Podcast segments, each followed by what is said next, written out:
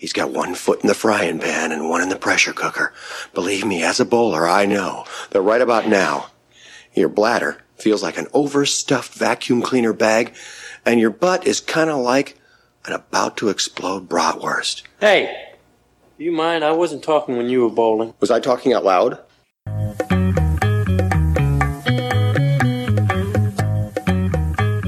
To Munson's at the Movies. My name is Kyle. I will once again be your host, joined by the rest of the Munsons. Want to give them a wide berth. What is called a born loser? A real Munson. and talk a little bit about what's going on in their worlds. We'll start this time with Case. All's good on my end, although I do have a public apology to make. I'm very embarrassed about my performance on the last podcast. We recorded on a Friday night, and I didn't make one reference to the movie Friday. And I'm sorry and I'm embarrassed. I forgive you. How dare you? I am not embarrassed to say I watched On Deadly Ground, starring the Steven Seagal and the Michael Caine in preparation for this episode. You might be shocked to hear this, but Michael Caine didn't get along with Steven Seagal like most actors who have ever worked with Steven Seagal didn't get along with him. James. Uh, I saw Cocaine Bear with Kyle, and I'm thinking potential sweep at the Oscars. It was, I won't spoil the plot for you guys, but it was a tremendous film. My honest review of it was it is, it's funny and gory and stupid. And I kind of wish it was a little bit more stupid, but it was stupid. And it's like, good, absolutely should see it. I had a ton of fun. I wish it went like, full cartoon. Got it. You don't need to watch the Eternals to know what happens in this movie. You just need to know the word cocaine and bear, and you know everything you need to know walking into the theater. Tara Reid in this? No. no, but it is a similar vibe as Sharknado. I will say that. Aubrey. Oh, I'm good. For those of you out there following the Santa Fe High School boys basketball run, we it was very short. So thanks for your support. We lost our first regional game after a three and a half hour drive to South Florida on a school night. So that's how Florida does education and sports. Other than that, it's been good. Enjoyed the prep for this. All right, Rigby. Yeah, speaking of Oscars, we're uh, coming up on that day. Looking forward to it. The one thing I'm not looking forward to is every lame, every dumb, all it stupid winning Best Picture. That movie sucked. I hated it. Hated it. Which one? Are you serious? Everything, everywhere, all at once. Hated wow. it. Rigby. Oh, wow. Rigby, I will uh, completely vulnerable with you here. I cried watching that movie. That's how much I enjoyed it. Wow. the, the one saving grace that it has is that James Hong is involved in it, which who I love. But other than that, I just I was not into it at all. I watched the whole thing. I didn't turn it off because I knew that you guys would get mad at me if I said I turned it off. So I did watch the whole thing. Yeah, you know, you know us so well. Very prescient of you. Yep. My update is just sadness for you all, in that uh, Jay Ledbetter was supposed to join us. He was with us for the Holly Hunter and Dan Hedaya episodes, but Jay's life is chaos. So we're gonna go old school Munsons this time and try to tackle this thing without a guest. So we miss you, Jay. We'll catch you next time. All right, birthdays, March 9th, Rigby. What do we got? All right, first up, we got Oscar Isaac. James, you can't guess this one because you can't guess your own birthday. So, yeah, of course. For those who don't know what James looks like, he looks like Oscar Isaac. Just like a more Italian version. Oscar's been in some great movies, Ben. He has. Ex Machina is incredible, obviously. Yep. Yep. Most Violent Year, all the Star Wars movies, obviously. Inside Llewyn Davis. Inside Llewyn Davis. He's incredible. Inside Llewyn Davis, excellent movie. He was awesome in that. Mm-hmm. These guys are always older than they look because they all have yeah access to doctors and incredible regiments, skin regiments. So I'm going to say Oscar is probably in his mid 40s. Probably 45. I'm going 43. I was gonna, yeah, I was gonna say, I, th- I think he's younger. I think it's that he's just letting the gray, you know, fly because he's got the beautiful locks going. I want to say he's 40. 47. Aubrey, you win. He's turning 44. I'm back. Almost forgot him in a movie that I've liked. We've talked about multiple times. It's 10 years, where he plays the uh, the singer songwriter who goes back to high school. Yeah. He is good in that movie. Mm-hmm. So we only got two this week. Brittany Snow. Mm. You probably know her for a lot of the teen movies that she's in, but she's in like Pitch Perfect, underrated John Tucker Must Die cinematic classic. She's in uh, X too, most recently. I was going to My say God. X. I liked X. That was good. Plays a porn star in that. Yep. Brittany Snow, I think, is probably just a couple years younger than Oscar Isaac. So I'm going to say Brittany Snow is 40. That might be high, but we'll, I'll, I'll set the bar. 42. I think I'm gonna go a little lower. Thirty-five. By process of elimination, Aubrey wins again. She's turning 37. Sorry, Brittany. I'm I'll take the win. This one was different because I feel like she has been around a long time. So I actually expected her to be to be older. Yeah. And she, yeah, 37. Good for her. Yep. And hairspray, Mhm. Hairspray. James Marsden. And Aubrey's good at Googling, so it all Okay. it all adds up. Yep. I'm really good at it. Happy birthday to Oscar and Brittany. Have a good time celebrating. Five actors onto the wheel for this episode 80. Oh man, you could just feel us inching closer to 100 here. Woo. Five actors that the list generated were Evan Jones, Shirley MacLaine, Michael Cera, Denzel Washington, some biggies on there. But the wheels selected Michael Caine with that famous, famous Cockney accent that everyone loves to mock. We've been on a run lately of actors with less than 75 credits, and boy, did we break that streak with Michael's 176 film credits. Mostly film, too. There's not a lot of television peppered in there, and this man has been acting since 1946. He and Maggie Smith are the two old heads of the people we've covered on the podcast. As always, we usually I usually give this disclaimer for our listening audience, but for Michael, we're gonna not talk about all 176, but we'll talk about his, a lot of the biggies, some of the surprise ones, some of the poopers, stinkers in there, and whatever else we find interesting in between. But first, we're gonna start with some actor trivia and see if James can stump us, Fast and Furious style. We don't have a guest here, so you guys know the rules. But for those of you listening, if you have not joined us before, I'm going to read three facts here, two of which are going to be true about Michael Caine, one of which is not going to be true about Michael Caine, but will be true about one of the many illustrious actors in the Fast and the Furious franchise. You guys here are going to have to guess which one that is. Fact number one. At a young age, he was acting in a school play. His fly was undone, which led to the audience laughing at him. He enjoyed the response so much that he actually credits it as the reason he per- started to pursue acting. Fact number two, he famously chose his stage name by combining part of his mother's maiden name for his first name and a play on his energetic nature for his last name. In fact number three, is the 17th highest grossing actor in history. This is as of 2018, with his movies bringing in $3.492 billion throughout his career. Wow. Hmm. That's good. Those were good. Throw my guess in the ring first. I think the lie is number two, and that is about Gal Gadot, who plays Gisele Yashar in the Fast and Furious universe. I only say her because I it's she's like the most unlikely connection to Michael Caine. No logic, just a lazy outlying guess. Not a bad way to approach it. I think two's the lie as well. I'm just trying to figure out the the Fast and Furious star. Cardi B. Yeah. Can't say Vin Diesel. That's too obvious. Ooh, sounds just right obvious to me. I'll go to the grave with Craig on this one. I'll go Gal Gadot as well. Ooh, Wow. look at that! Yep. I'm gonna say it's also fact two. So I know he's got a stage name. I don't necessarily know where the stage name came from, but I know he's got a weird first name. So I think that was actually none other than Brie Larson because Brie reminded of her her favorite cheese, and it was a, a quite lively brick of Brie cheese, and that's why I don't know. I'm just coming up with shit. That's the best I can come up with. I'm trying to I'm trying to pick new actors in Fast Ten. You know. Guys, Kyle nailed it. I have to go with two also, Ooh. and I'm going with Ja Rule because his energy rules. That's why he picked that stage name. Our guessing philosophy tonight is fucking awful. I'm also running out of rappers to guess during this. So, fact no one guessed fact number one, and that is because it is correct. At the age of 10, Caine acted in a school play where he was actually the father of the ugly sisters in Cinderella. And his fly was down, and everyone laughed. And he said he's been chasing that high ever since. He's like, some people would find it horrific.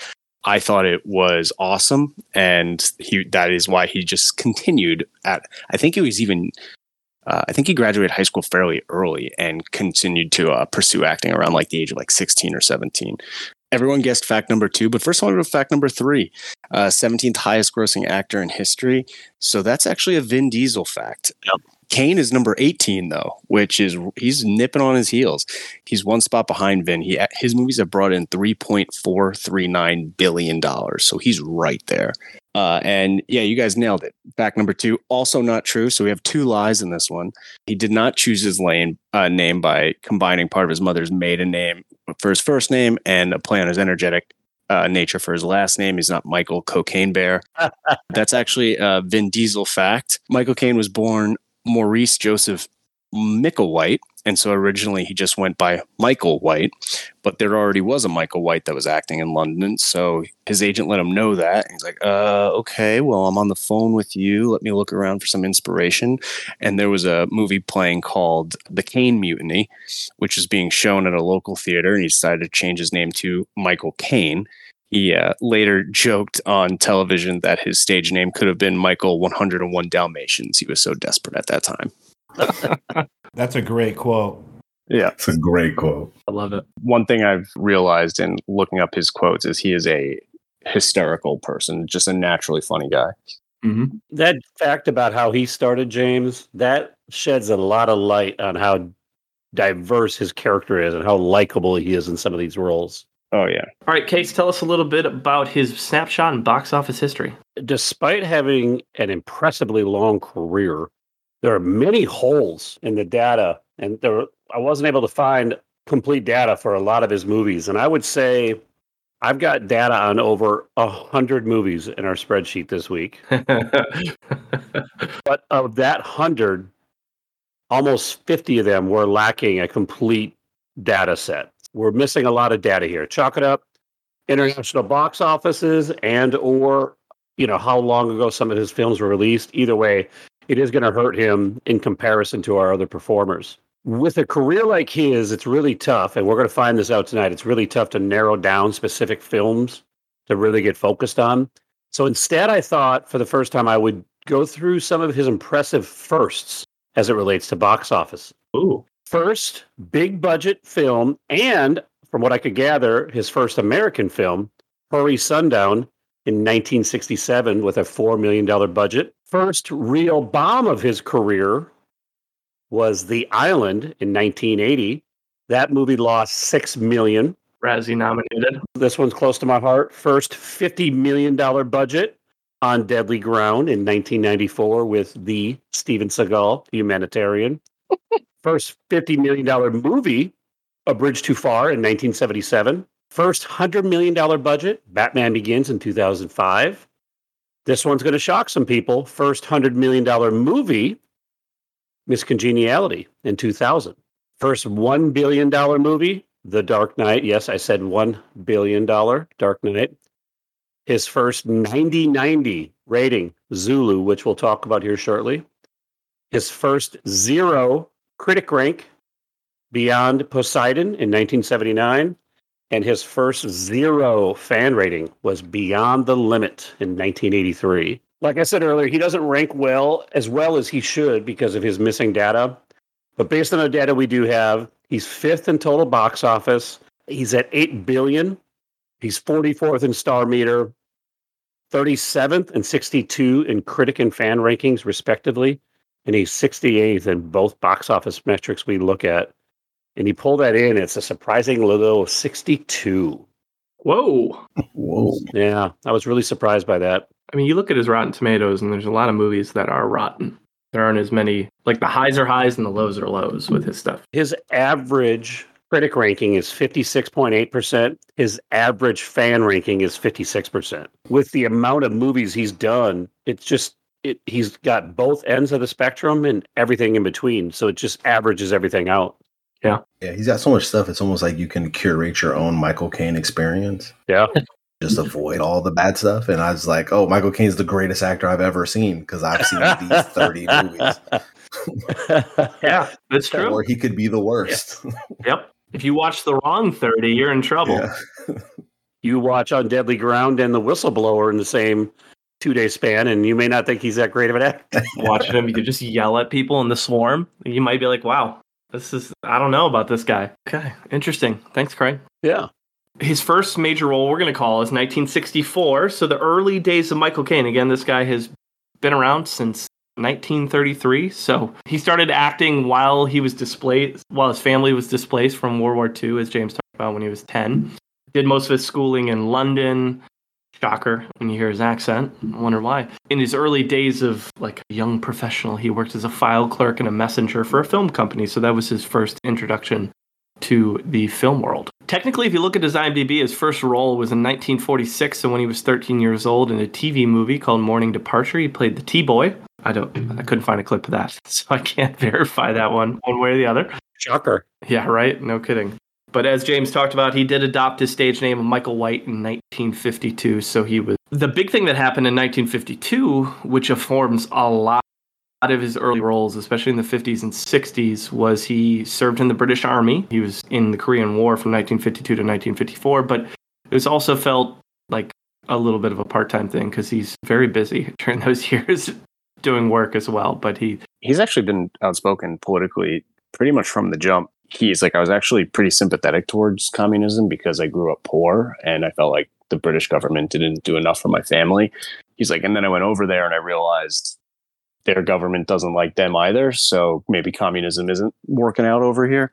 And he's been pretty outspoken ever since. So keep in mind, he's like, what is he, 20 when that happens? And even when he became immediately famous, he had comments on British politics from the jump. un- not unlike a lot of other British actors we talked about, he got his start really on the theater side. This guy did a ton of theater in the 50s and 60s, starting with he was on the set of the play Wuthering Heights, where he met his first wife, Patricia Haynes, and they were married until 1962, so they were married for nine years. And then his next role, at least on the screen, was in an uncredited uh, role in Panic in the Parlor as a sailor in 1956. You start to see this entry into military or military adjacent roles here. I think he was a consultant on that movie as well. Well, that w- wouldn't be shocking in the slightest bit. You could have made that up too, and I would totally believe it. Not that creative. Tying to that theater scene, one what I would call probably a leg up in his career that led to some other roles later is he was Peter O'Toole's understudy in the stage scene in the late 50s, so around 1958. And when you're around Peter O'Toole, that is going to introduce you to some people, going to probably introduce you to some projects, and it's one of the best humans to learn from in the 50s there if you're learning how to be a stage actor. Without a doubt. So between 56 and 64, in that eight year span, he did 21 different TV spots. Like, there's so much here. If you go to his IMDb, there's a huge chunk of stuff before Zulu in 1964. So 21 TV spots, including a four episode run on BBC Sunday Night Theater, playing different characters between 56 and 58. And he did 18 feature films or TV movies during that time, and many of them are war related films or shows. So he came out of the army and stayed in a lane for the first eight years of his career. He does not look back on that very fondly. I think he referred to it as like professional purgatory. Mm-hmm. Yeah, he could have been very easily typecast into that for the rest of his career. Mhm. So I'll be interested as we talk about it to see where that pivot happens. So riding the coattails of the military roles all the way into what we're calling his first major role, which is 1964 Zulu. He plays Lu- Lieutenant Gonville Bromhead, and this was the review that Jay was supposed to handle. So we are gonna just kind of piecemeal this together based on other other folks who have who have seen this. So set in the 18th late 1870s, it's uh the British army is fighting the Zulus in Africa. It's really just kind of a story of an outnumbered British force fighting against like an overwhelming amount of Zulu warriors. So hearing about this movie, I had to watch this. Being it was made in 1964, I was like, I need to see what happens here. And to my pleasant surprise, this movie goes hard. Yes. I love this movie. It is really good.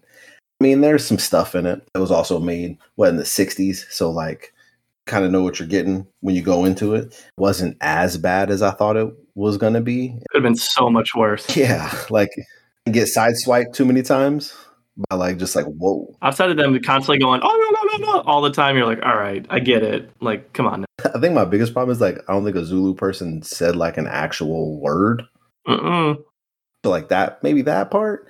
Other than that, it's as as a war movie, it's it's like brilliantly like written and paced. Stakes are clear. It's very clear to see what these guys are going up against. You get to spend time in their camp to see who's there. It's a lot of sick soldiers, a lot of injured soldiers. They're there to do, I think they're there to build a bridge. So they're not even there to really like engage in any fighting. And this kind of just shows up at their doorstep. This, okay, this is a fun sentence outside of the British imperialism fact of this, it's a pretty like kind of heroic story of war in that sense. That's the way it's positioned, and it works. Like you can excuse what's actually happening from a political sense. It, it works from a like a heroic story standpoint, which to me I found to be even more interesting though. To like walk away from that and be like, yes, obviously, this is terrible from a political sense that the British are even here doing this type of thing, but what role do the men that are fighting in this war play in that? Takes you if you want to, this movie allows you to to go into a lot of different really interesting places. It's it's an incredible movie. Michael Caine is is really good. He's like Loki, kind of funny time to time. Um, and what's a really serious role, and he has a lot of makeup on. Those are my biggest takeaways of him. he's a lot of makeup.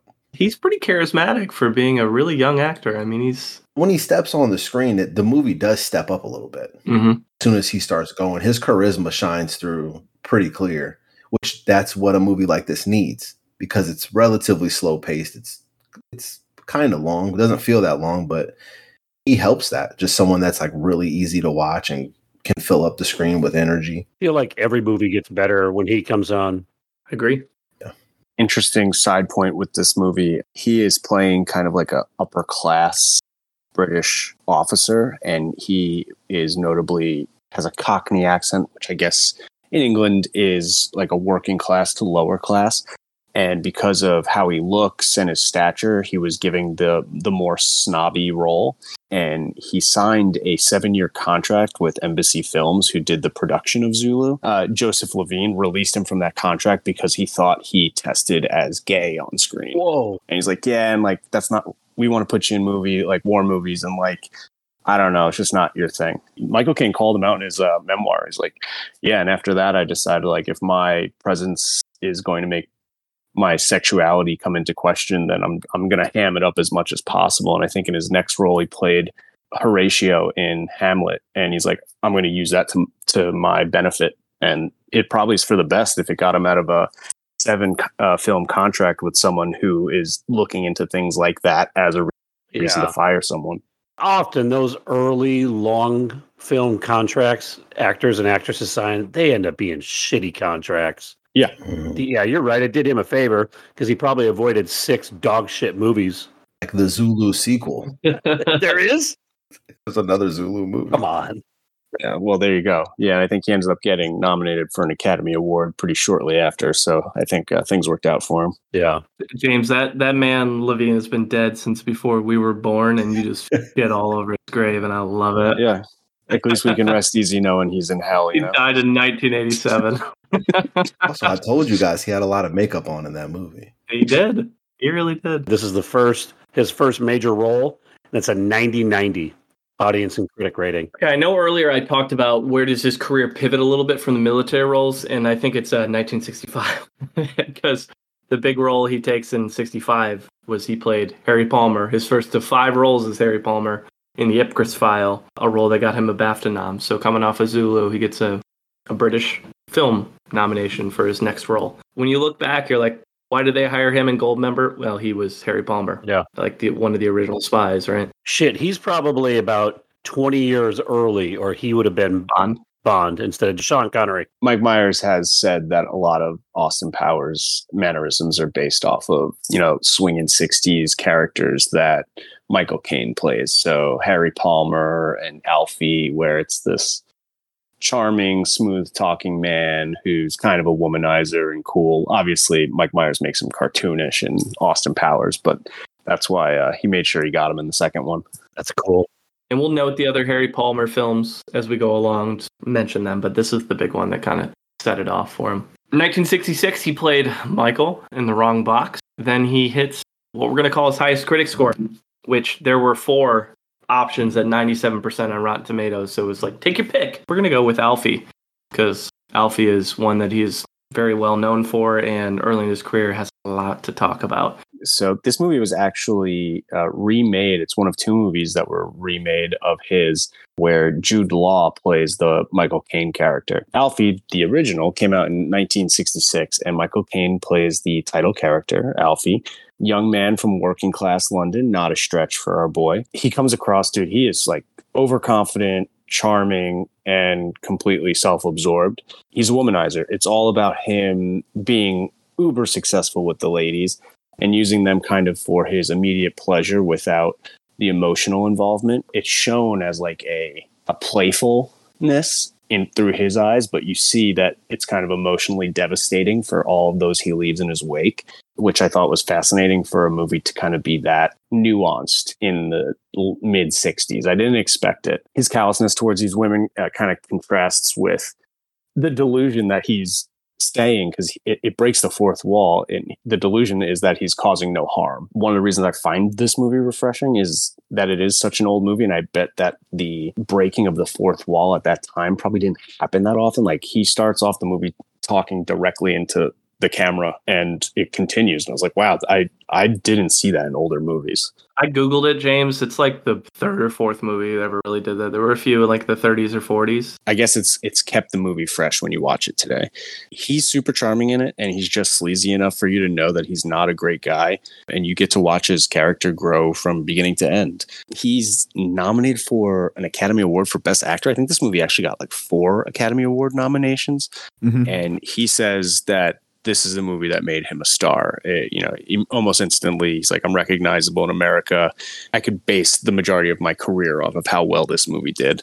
A couple of funny tidbits I found from here is uh, he has a few scenes with uh, actress by the name of Shelley Winters, and because of his his Cockney accent is so strong, she actually couldn't understand him, and so she had to wait for his lips to stop moving and just respond with her line. She's like, I didn't actually know what he was saying, and so I would just have to wait for him to stop speaking. That is great. The other one that I thought was funny is that he makes a joke in the very beginning when he's talking to the audience, and he's like, I usually, you know, I sleep with women who have husbands, and their husbands are usually really pleasant guys who are boring, but, you know, they're nice guys. He's like, you know, the type of people that usually root for like Chelsea football, which is funny because he ad libbed that line and he's a fan of Chelsea football. And I think that's a great way to like throw your team in there. Like, I would love to just shit on the Jets if I was in a movie and be like, you know, like these dumbasses who root for the Jets. I, I thought that was great that he just put that in. It's like the third line of the movie. Hilarious. James, what are these? What's this word you're using? W- women? I don't know what that is. All I know are birds.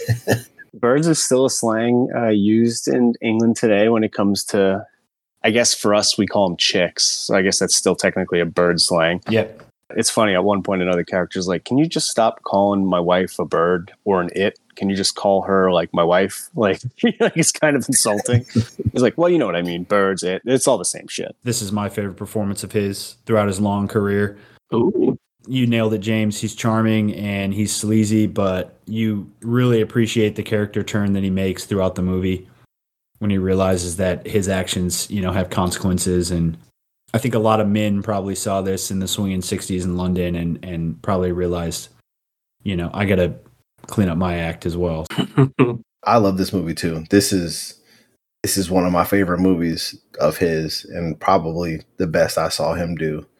This movie is incredible. How his character evolves, what it goes through. It's weird because he plays this so well. He's so charming and so charismatic that like I'm interested in him. Yeah. And I kind of like him. And he's also like the worst person to ever exist. Yeah, he's an asshole. Sucks. It's so compelling. I don't know how many people could pull that off. So like it gives like a real good lens into his his ability. And it's maxed out as an actor. And we're at the end of the movie. Rigby, I'm glad you said that earlier about this being one of your favorite roles because as I was preparing for this episode, I, I thought back to the DiCaprio exercise I put myself through. Favorite role, favorite movie. So by the end of the episode tonight, I want to hear your guys' favorite Caine role, favorite Caine movie. Nice. All right. All right. Fair enough. Amen. I think I already gave away mine. Both, bo- yeah. So It's okay. Mine. It's both favorite role and your favorite Caine movie. No, this is my favorite role. My favorite. Okay. Uh, my favorite movie is we. I think we talked about it in the group chat. So, but I'll reveal it later. Yeah, wait, hold Okay. it. Savor, Yeah. baby, savor. Coming off of Alfie, blows up huge, and he has two back-to-back films as Harry Palmer in Gambit and Funeral in Berlin in '66 and '67. So we see some more of that spiral. And then he goes back to the military side in Battle of Britain. He played Squadron Leader Canfield in 1969, a movie that has really good reviews. I didn't get a chance to watch, but based on what I saw, it seemed like a movie that people really liked. And then the original Italian job from 1969, he plays Charlie, kind of the crew runner of the team, and uh, just a really fun movie. Incredible movie. Yeah, I just remember him wearing like like nice suits and driving gloves the whole movie. Mhm. like he just looks like a thief. How you'd want a thief to look. Uh, this movie, two takeaways. Michael Caine is the is amazing. Just charisma everywhere and practical effects. Yep. Need more practical effects. This movie's famous for I think coining the term cliffhanger Oh, because the movie. Well, I don't want to give it away, but the movie literally ends on a cliffhanger, and you be the judge is literal. So there you go. and the goal keeps sliding farther and farther Such a great sequence. to the end of the truck while they're hanging off. That's the part where I was like, "Holy shit!" I mean, it was great up until that point already, but that the way they filmed that whole sequence with it teetering on the cliff. They're shuffling around in the bus. It's long too. hmm Like it draws out the the It, tension. it does. Michael Caine's like, all right, get farther back. Get farther back. And he starts like army crawling to get close. And he's like, oh, nope. It's not going to work. We're all going to die. it's awesome, man. Speaking of the remake, who plays this role better, him or Mark Wahlberg? Probably Wahlberg, right? I mean, only one of these guys thinks they could have stopped 9 11. So, Yeah, exactly. These are just they're just different movies though. Like they're just They are. different and different characters. yeah. Different tone. Yeah. All right. Well, speaking of a different tone, I think when we mentioned Michael Caine, I think Case was like, wasn't he on Rowan and Martin's Laugh-In? Yeah, he sure was. 1969 to 70. He did Great show. Three episodes of it. Not a ton, but he did three episodes. And it's sketch comedy, right, Case? Yes, and I believe this is the show Goldie Hawn got her start on. Little spicy. Look at that. Her one of her 40 credits. Look for her. Let's, let's go. So maybe that's where he honed some of that hilarity craft that James talked about in his interviews because he's he's got lifetime of stories that he tells in his interviews. The number one role on the list I saw for him was his role as Jack Carter in Get Carter, another movie I unfortunately mm-hmm. didn't see. It's also not streaming free anywhere. But I've heard he's incredible as like a gangster in this movie. Yeah, he's a gangster who comes after the dudes who killed his brother. Mm-hmm. This was also a remake with Sylvester Stallone in the Yes, Mm-hmm. early 2000s and it bombed. Uh, this one sucked, but yeah, the original's great. I'm embarrassed to say when you guys were texting about this movie, I thought you were talking about the Stallone one. Mhm. I was like, "Holy shit, that's not a good movie." I don't know why they're excited for that. now, this has got an 80 Metascore. It's very, very highly rated. He kind of set the groundwork for what a lot of other gangster characters would look like in film after that, Mhm. especially getting into the 80s. I mean, at this point of his career, you know, he's got a hefty military background, so I know he's done a lot of physical training and military training, and then he plays this womanizer, you know, pretty boy in, in Alfie. I mean, at this point, I mean, he's pretty much positioned himself to be able to play any role he wants, any way he wants. Mm-hmm. I mean, he's so charming and so charismatic. He can talk you into anything. Yep. And then to use that as a gangster, that's scary shit. Mm-hmm. We talked about favorite movies. One of my favorite movies that I watched with him is, was a first time watch for me is 1972's Sleuth. He plays Andrew. It is an acting showcase with him and Laurence Olivier, who apparently was high as fuck on drugs the whole movie. Allegedly. They both got Oscar nominations in this. They are so spectacular together in this like game with this gamesmanship where halfway through the movie you think Mike he dies and then he comes back as a completely different character and has a completely different accent and it's a it's a top fiver for me for sure. I love this movie. this is my second favorite Michael Caine film. Ooh. which is kind of cheating because it's very similar to my first, which we'll get to. Yeah, it was great. Laurence, two acting giants. Laurence Olivier obviously is a legend. Yeah. The presence to both be nominated for Best Actor is great. Does that happen very often? Not Best Actors. I'm trying to think of ones that it has happened. How good are you at your craft? If you're high on Valium the entire movie and you still get a Best Actor nomination Yeah. in Laurence Olivier, Some of these actor, I mean, artists in general, people are like, yeah, you're just gonna have to put up with the fact that this person clearly has a drug issue because isn't the music great? Isn't this movie awesome? Like, and you're just like, ah, fuck. Yeah. Michael Caine said like in rehearsals he he'd forget all of his lines. Olivier because he's high as high off his ass. But Laurence Olivier is playing the same character the whole movie. Caine gets to have some fun and play two very different characters. One as this this young man who's trying to win Laurence Olivier's essentially approval to marry his daughter, and then he gets to play essentially a detective and then turn the tide on Olivier and screw him over by the end of the movie. Big fan. Craig, I'm looking into this. The one that comes to mind, I think, is Midnight Cowboy with Dustin Hoffman and Jon Voight, but I, there's got to be more. Mutiny and the Bounty in 1935 version also. It had three Best Actor nominees. Gotta be something recent, right? Where multiple actors got nominated. They usually split them up into supporting. Yep. The latest for Best Actor is 1984 Amadeus, Okay. and the latest for actress is Geena Davis and Susan Sarandon in Thelma and Louise. So it's been 30 years. That's that's a good good find, Craig. A couple years later, again, there's a lot more in this time, but we're hitting some of the major ones. But another biggie there in the mid 70s. Uh, he's alongside Sean Connery as Peachy in The Man Who Would Be King, a really fun film about two guys who weasel their way into uh, a foreign land and end up being worshipped by basically what is like an uncontacted tribe, ultimately. Like nobody's been there since Alexander the Great, and all of a sudden they're getting worshipped by all the locals. Sounds like a prequel to Dirty Rotten Scoundrels. in some ways. huh? Huh? in some ways. It's a fun movie.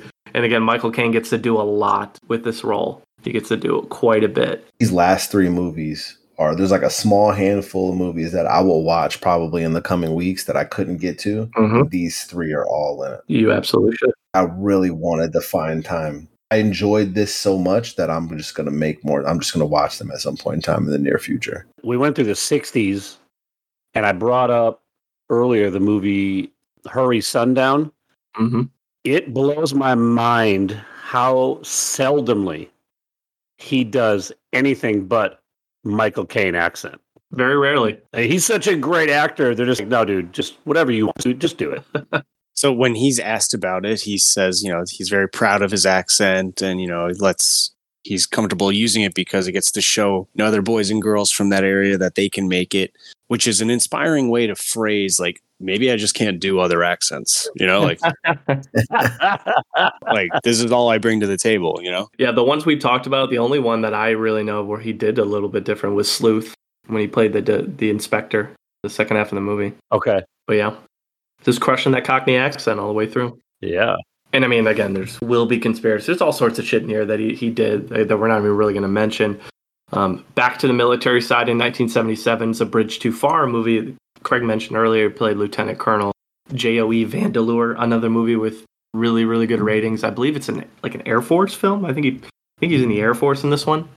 So he's covering all the branches here early on. We've got Army, we've Yeah. got Navy, we've got Air Force. 1978. So we went through like a bunch of really good movies, and again, there's some we didn't mention that aren't that great. But let me tell you, 1978's The Swarm. That was the last Michael Caine film I watched, and it is about a bunch of killer African bees. He yells very indiscriminately in this film all the time. It's a bad movie. The ratings are terrible, uh, rightfully so, and it's like borderline racist because they don't they don't call them African bees. They just call them the Africans the whole time, and it's kind of fucked up. Get the fuck out of here.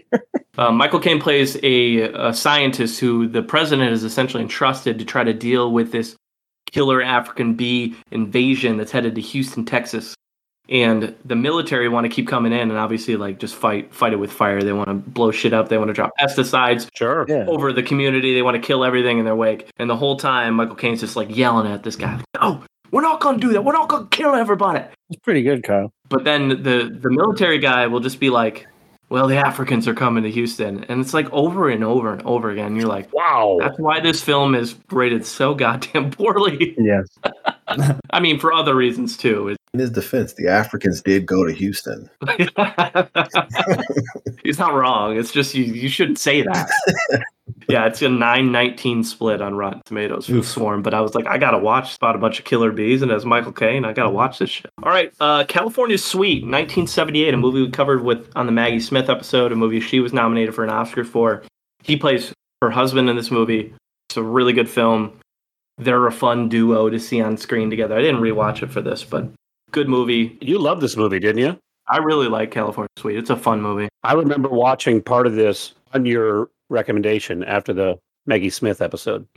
they're one of the segments in there because they've kind of followed different couples in the film uh, and she's a real pain in the ass she's very high maintenance in the movie and he's just like they're just going back and forth the whole time so they're going he's going to jaw to jaw with again an acting legend and maggie smith i'm very interested to see how their scores compare when it's all said and done today um, but a movie that uh, rigby talked about he asked if we had watched and that was 1980 dressed to kill plays dr elliot Yeah, if you've ever seen Psycho, this is a knockoff of Psycho. It's De Palma, mm-hmm. good little thriller, but Okay. people sort of know what the twist is before they've seen it at this point. Probably not too I didn't. probably not too exciting if you haven't seen it. You didn't? I didn't know. No, I never heard of Dress to Kill. Oh wow. I didn't. So I was wasn't prepared for Michael Caine being the trans killer by the end of the movie. Yeah, I was gonna say here's your hint. Michael Caine is dressed to kill, but he's dressed to do something else. So there you go. From a box office standpoint, this is his fifth best return on investment. Mhm. $6.5 million budget, $32 million world gross.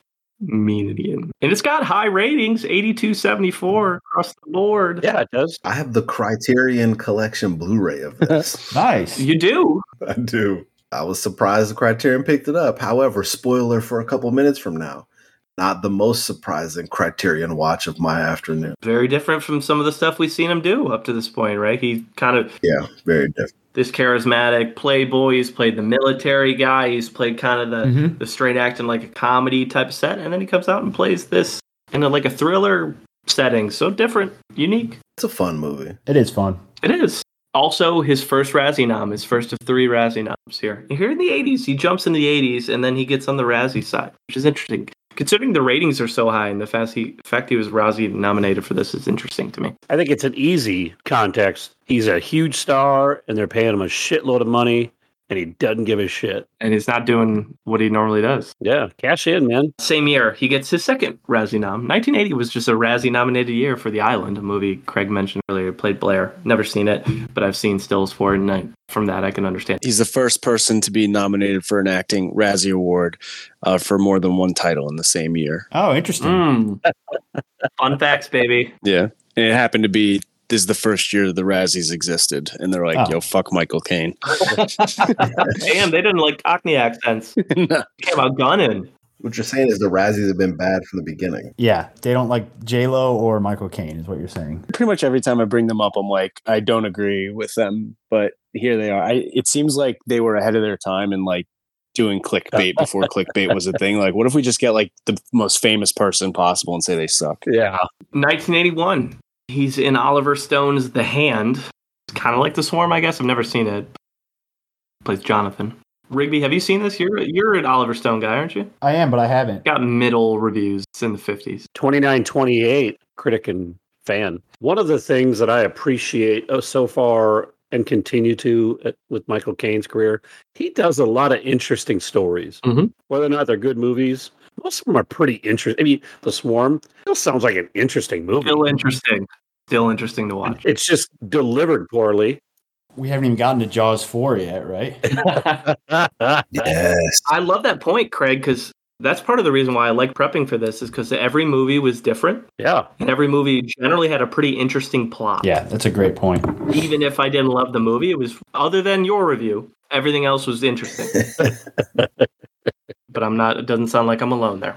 Well, speaking of interesting plots, 1982's Death Trap. He plays Sidney alongside Christopher Reeve and just a fun, it's really a play on screen. Ultimately, it's based on a play, my understanding. Killing it again. It's a play based on a play, based on a play. Yeah. this is my favorite Michael Caine movie, Craig. Oh, that, yeah. Some of the plot lines are very similar to Sleuth. Okay. and just a lot of twists and turns. Uh, there's so many so many twists in this movie. Yeah, I almost don't want to spoil them for people if they haven't seen it. No, no, no. Yeah, I won't. I won't. Up until the very end. Christopher Reeve, who obviously we know from as from Superman, Yep. uh, he's great in this as well. Phenomenal. Dude. Since we're talking about Christopher Reeve, it reminded me of one of those instances where a role improperly defines a character because Christopher Reeve was a phenomenal actor way before Superman. And Yeah. watching this, it just was like, holy shit. Mm-hmm. I wish more people knew him for the role he's playing in Death Trap than they do Superman. I think this is a great Michael Caine role because he like he plays a guy who was once successful in his day, who is now like down on his luck and now neurotic and just begging for a hit, like so well. He's plotting the whole film. He's a good plotter. Yep, you're like this guy's getting up to something. Like he's definitely going to do something. Yep. And he just he plays it. He just plays a good like drunk like crazy guy too. So yeah, I think this is the perfect Michael Caine role. I'd never seen a Dyan Cannon role before. Oh, she's not she's not very good in this, but She's not good, but she is stunningly attractive. oh yeah, She is gorgeous. I want to say she was nominated for a Razzie in this as well because she literally just like screams the whole time. Yeah. She's in a state of shock the entire movie. She was nominated for a Razzie. Good work. Yep. Worst supporting actress. Didn't you guys kind of feel like they were also intentionally acting like they were Mhm. like stage actors? They play for a response from the audience. I felt like she was doing that the whole time with her overdramatic screaming and Yeah. throwing herself all over the place. And this is based off a play. It, oh, 100%. This was a play first, so yeah, that's interesting. For people who haven't seen it and are listening, uh, it's his character is down on his luck because he hasn't been doing well as a playwright. And he invites Christopher Reeve over, who has a play that he wants to get a hold of called Death Trap. And he essentially sets a death trap for the young man. And we won't tell you much more beyond that. Mhm. All right, so Rigby mentioned that Michael Caine plays a good drunk, which is a great transition to his Oscar nominated role in 1983's Educating Rita. He plays Dr. Bryant, also won the BAFTA and Golden Globe for Best Actor. So this is one of his early actual wins. He plays a college professor who is takes a young 26 year old kind of local woman under his wing who's she's not very refined, not really college a typical college student, and he is a falling apart drunken buffoon as a college professor and it's again it's not the best movie in the world, but it's riveting to watch him play somebody different and watch him like drunkenly do a lecture for a bunch of college students who are just laughing at him as he falls over tables. Wait, are you talking about me? Sorry, my bad. I didn't mean to subtweet you like that. But that's going to lead us into 1985's largest audience gap, which is the movie Water. He plays Governor Thwaites, and then Aubrey has this review. Speaking of a movie that you get to see him play something different, how about the governor of a fake Bohemian island? Oh, no, because that's what this movie is. It looked like it was in an island type of setting. It's about a British diplomat in a West Indian island.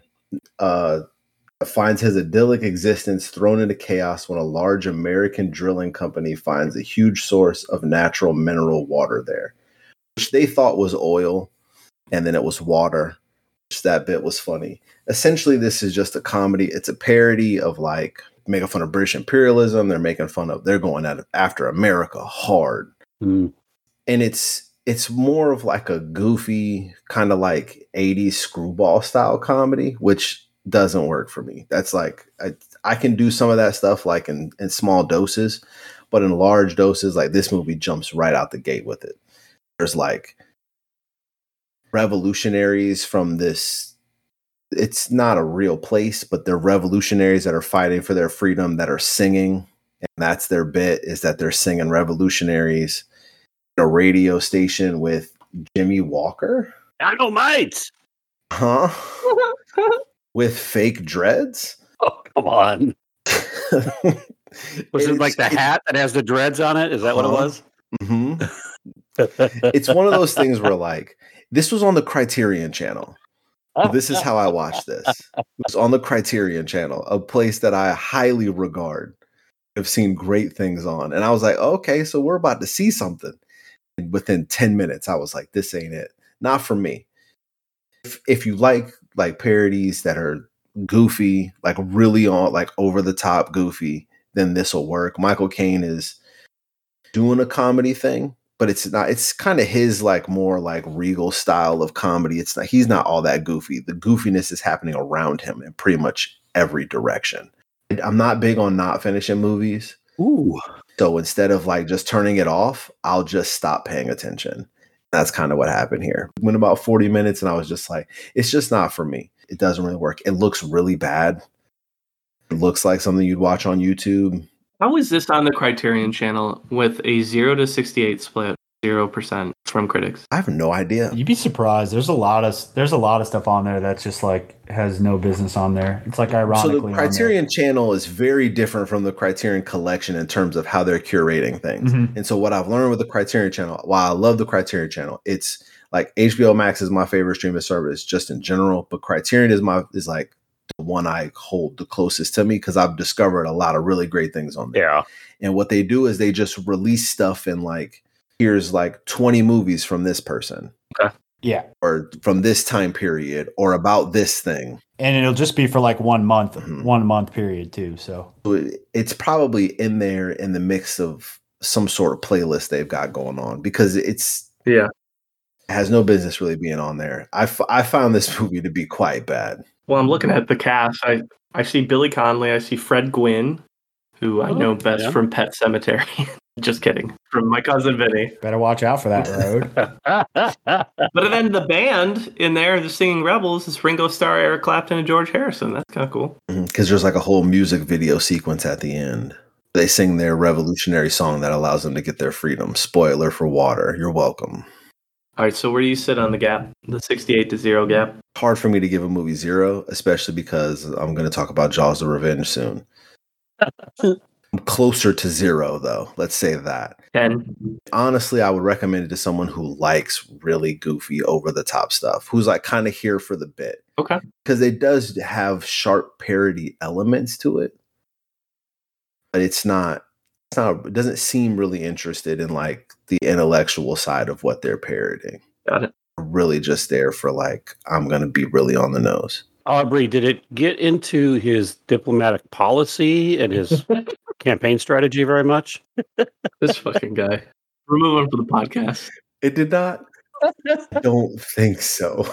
I'm still blown away that the Singing Rebels band is like potentially some of the greatest rock and roll musicians of all time. Half of the Beatles plus Eric Clapton. Yeah, it's pretty impressive. 86 to 87. A couple, before we get to that stinker that we just mentioned there, a couple movies that are not stinkers. Um, Mona Lisa, he plays Mortwell. 1986, a film that, again, a new watch for me. Loved it. Michael Caine plays an asshole. That's what I put in the show notes on this one.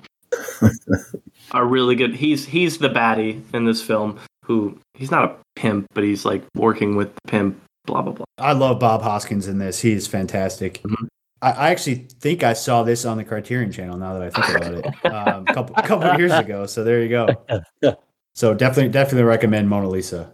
not uh, Mona Lisa Smile, but Mona Lisa. Very different films. Correct. Ultimately. And then his uh, his one Woody Allen film on the filmography. He's in Hannah and Her Sisters. Uh, plays Elliot, a role that got him his first Oscar win, alongside John Turturro, who plays a writer in this movie. Yeah, I love Michael Caine in this. He's in love with uh, his sister-in-law, but doesn't really know how to doesn't really know what to do about it. It's a great moral conundrum. Um, and yeah, he's contrast that with Woody Allen, who, like you said, is sort of manic and crazy in this movie. Docker. Yeah, Michael Caine's like more the kind of the sad, pathetic guy that you don't really Mm-hmm. you don't really know what he's gonna do. And yeah, I, he's great in this. Well deserved Oscar. This is his best performing movie compared to budget. 6.4 million and a 40 million dollar box office. Of the six performers who have won Oscars for their uh, performances in Woody Allen films, he's the only man. Oh, interesting. Oh, really? Yep. Interesting. We love a good, spicy lowest critic score review. And I mean, when we talked about Michael Caine, we were wondering which Jaws film he was in. We weren't quite sure at first glance and first memory, but we determined it's Jaws: The Revenge. He also was Razzie nominated for this film in a in a movie that he calls his Beach House film, and Rigby's going to talk about. He also couldn't accept his Oscar because he was busy filming this movie. what a kick in the balls. Jaws for The Revenge is almost like if Jaws mixed with like an 80s slasher like Friday the 13th. It's so campy and cheesy. One of the grown Roy Scheider sons from the first movie, who is now a cop uh, in Amity, he is killed by the shark who apparently killed many people what 12 years before in the original 75 jaws and is now coming after his son who he exactly knows who he is and he's coming after him. So two things about this movie are weird in our debate about which jaws michael caine was in. I thought he was in three but three is about uh, jaws in a water park in, in florida i think not related to the two previous jaws at all so this so four basically skips three and is a direct sequel to two so just forget that you saw three when you saw Jaws. Jaws four. Wish I could. If you've seen Jaws 3D, you, If you've seen Jaws 3D. why. which I would probably recommend over this, honestly. No, you wouldn't. Stars Dennis Quaid. The crazy campy thing about this is that not only is it the same shark chasing this this family with awful luck who seemingly can't get rid of this damn thing, but now the shark has made his way down to the Bahamas, of all places, which the Bahamas is famously known for its warm water and not attracting sharks, unlike a lot of places in, in New England and, and off the East Coast. So I rented it on Amazon and I couldn't turn it off because I didn't want to didn't want to have a did not finish on my review, but I made it through about 50 minutes before I kind of stopped paying attention. Michael Caine is whatever. Anybody could have played this role.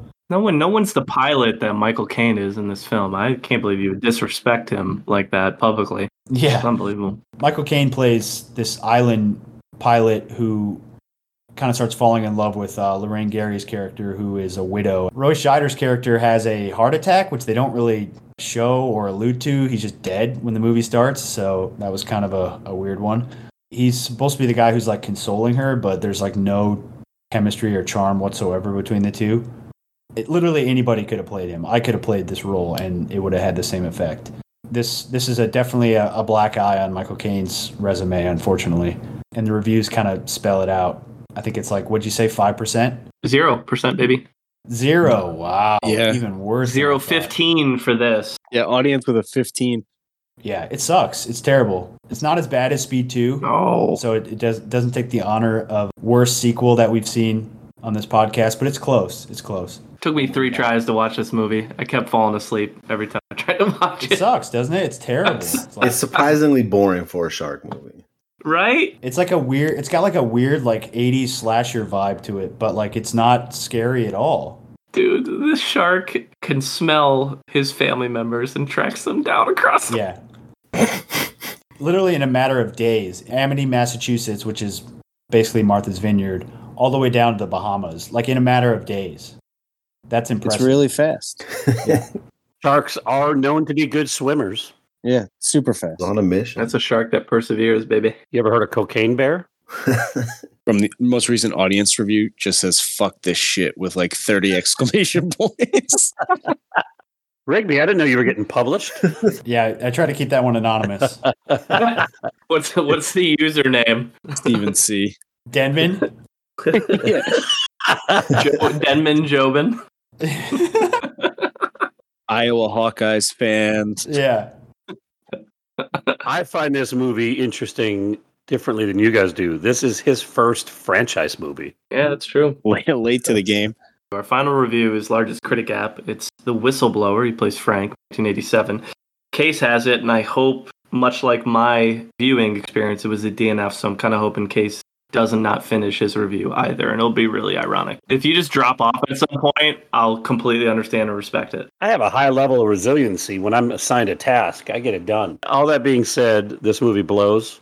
The whistleblower, that is. It is a 1986 British spy thriller based on a 1984 novel by the same name. The fact that this movie came out in 86, correct? 87, technically. 87, 86. So within a two to three year period that this book is released, this movie comes out that fast. It really was a foreshadow of how I was going to view this movie. Here's the plot Michael Caine plays Frank, who's a retired naval officer. His son is a writer or linguist for some secret British intelligence station, which intercepts and translates conversations, particularly those from Mother Russia. Caine's son gets in too deep, is one in a long line of suspicious quote unquote accidents. This time, however, those responsible mess with the wrong guy because Michael Caine proceeds to unravel a web of lies, backstabbing, and closed door deals to ultimately determine who was responsible for his son's death. And I hate to tell you guys this, but it was the bloody Americans. The Yanks were the ones that were responsible for his son's death. Good. It's a British Cold War movie. I did actually find it interesting to see the Cold War movie not from a superpower perspective, but from an ally perspective. But the story, the direction, and the tempo of this movie made it nearly impossible to finish. So uh, I guess you could say I'm kind of a hero for finishing it, or maybe a superhero. I don't know. That's not up to me to decide. Anyways, this movie is a 90 45 split. I mean, I get where the critics may be coming from on this because I would assume most of the critic reviews were British journalists, British reviewers. And this movie portrays and, and brings in the news industry very prominently in its storyline. I could see where somebody would be sympathetic with this movie. Also, I would imagine if somebody in England grew up not knowing anything about the Watergate conspiracy, they probably wouldn't find all the president's men super interesting. So I didn't have a great perspective to enjoy this movie.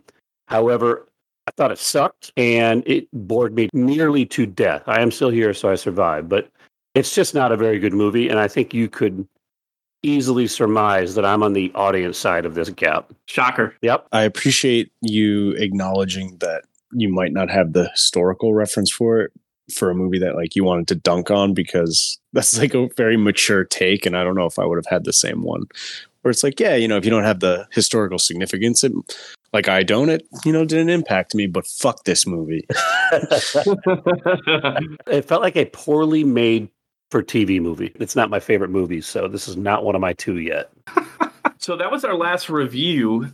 And so we've got essentially a bunch of stuff between 1988, the year that a couple of us were born, to now.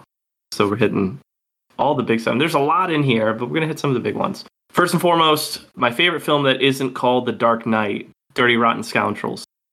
This was my first watch of the Michael Caine research, and I fucking love Dirty, Dirty Rotten Scoundrels.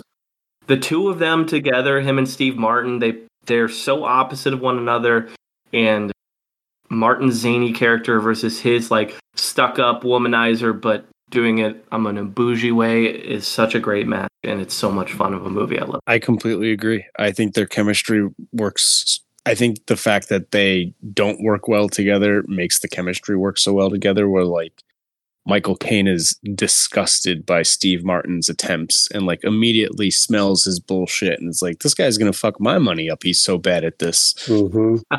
I, I thought it was very funny. And I think it still holds up. Mm-hmm. I agree. It, it is a hilarious movie. I'm with you, Kyle.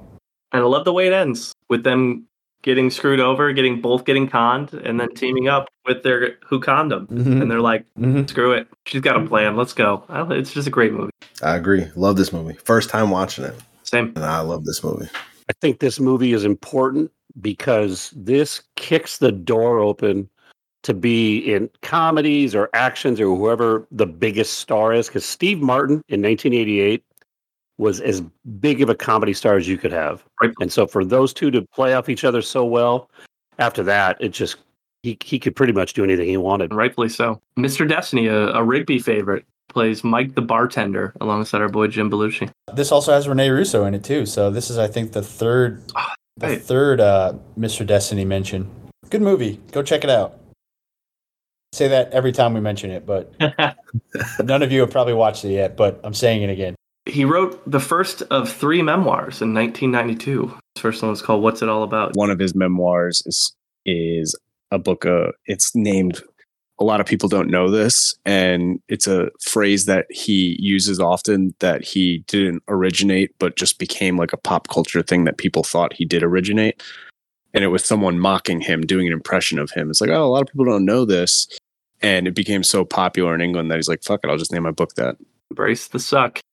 I love that. Yeah, And then another big movie in 92 that I think a lot of people recognize him from. He played Scrooge in The Muppet Christmas Carol. he was a great Scrooge. I like how it's like very much a Muppet movie for everyone except him. Yep. He is fully committed to Scrooge, and I like that, especially with you know Charles Dickens stories. Yep, the delightful film. He doesn't do much between 92 and 99, though. There's like five roles in there. The only one that I think I almost put on here was Blood and Wine because we talked about it before. Somebody, um, actor we've discussed has been in that. But otherwise, James, do you know why he didn't do much between 92 and 96? 99? there was a while there where he was like he decided that he was going to do two movies a year as just like a schedule thing and then you have a couple of pretty horrific bombs in the late 80s and he didn't get that many roles Yeah, because I'm looking at that on Deadly Ground was in '94, the one that Case mentioned with Steven Seagal, and then he did get an Emmy. I don't know if he won it or if he was nominated for Mandela and de Klerk in '97. He played FW de Klerk, so he did a couple things, but there's really not much between '92 and '97. but then uh this upcoming movie and his career explodes again Yeah, he comes back with a vengeance, and the Cider House Rules as Dr. Larch and wins another Oscar. I love the Cider House Rules. It'll get you emotional, man. It's a great movie. it's a sad one Absolutely. I always love the score in that film. And well deserved Oscar in this one. Good performance. Hip as a character who really, really doesn't want Tobey Maguire's character to go work in apple cider and, and lob, being a lobsterman. With J.K. Simmons, who doesn't say a fucking word in this, but just plays her dad as the lobsterman. Forgot he was in this. You guys notice that? Yeah, I forgot he was in this. Yeah, he's the dad. He didn't, he didn't have a line of dialogue in this movie. It's got it's chocked with great actors. You a young Paul Rudd who's just handsome. He's just a handsome fella in this movie. Charlize is uh, uh, unbelievably gorgeous. delroy Delroy Lindo is a maniac. But the Millennium hits 2000. He gets knighted by the Queen. I'm honestly shocked it took him this long to get knighted by the Queen. To Yeah. be completely honest. She had to get over 13 years of Jaws after or after Jaws for the Revenge. That's a fair point. Either that or she was nervous about him run for office of some sort from his uh, water appearance. and honestly he'd said so much shit about the british government like he Yeah. specifically moved away from england and as he left he was like i don't like any of the decisions they're making politically so maybe he had they had to there's like a little holding period and be like hey with this prime minister if i knighted him that might be like a fuck you to the prime minister so i gotta wait Yeah, that that actually makes a lot of sense. That he wins the Oscar in 90. Like, shit. We can't ignore him any longer. I know. Fuck it. All right, let's knight him. yeah do. We call him Sir Michael Caine the rest of the way. I think we have to now, right? I always have, actually. Okay, I'll do it. Same year though. Um, he's in that movie, that big money maker, right? Miss Congeniality. Plays Vic. Yep. Dude, he's hilarious in this movie. This movie's awesome. yeah this movie's very funny I can't remember what his title is, but he yeah, he's like a he's like a pageant whisperer basically. Um, and he's just an asshole to uh, Sandra Bullock. He's so funny. My favorite line of his is when he says, "Never even uh, been around young girls." if you haven't seen Drop Dead Gorgeous, go watch that. But also go watch Miss Congeniality. I knew I'd get Rigby on that. Never even uh, been around young girls. Car accidents, insurance. Everybody's favorite Sir Michael Caine role, 2002. Plays Nigel.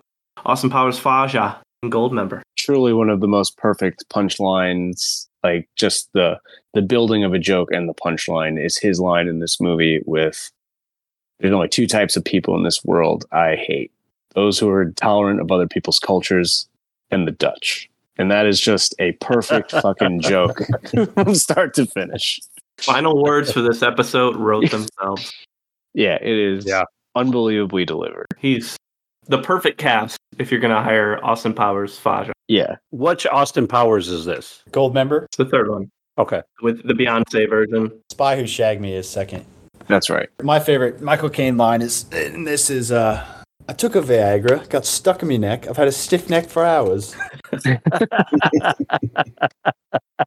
My favorite part about this film is that it brought us the song Daddy Wasn't There because of all the trauma of, of Nigel not being there for him his first time. Daddy wasn't there. I will say though, of all of the three Austin Powers, this is probably the one that holds up the least.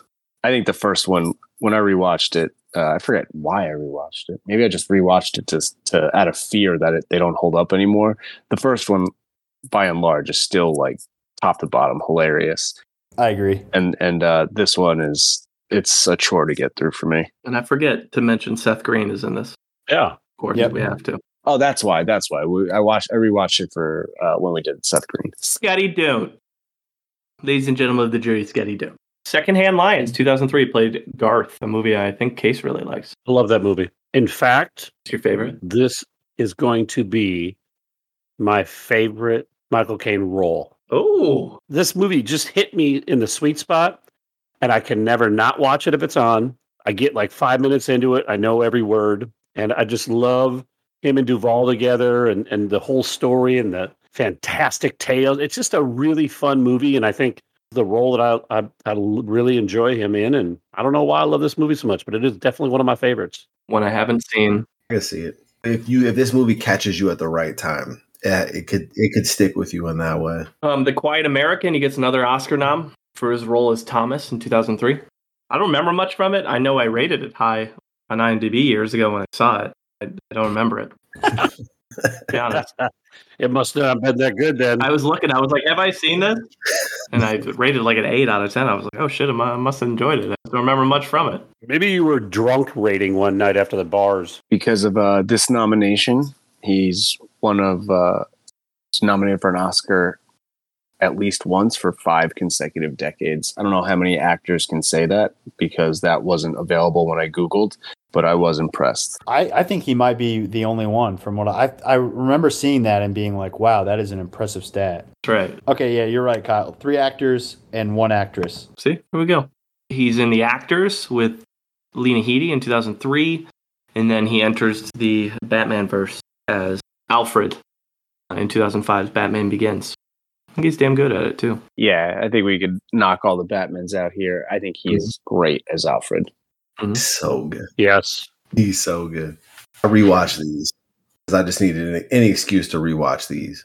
Mm-hmm. Like focusing on him, he's he's great because he's just he provides balance, but he's ultimately the emotional like core of all of these movies. Yeah.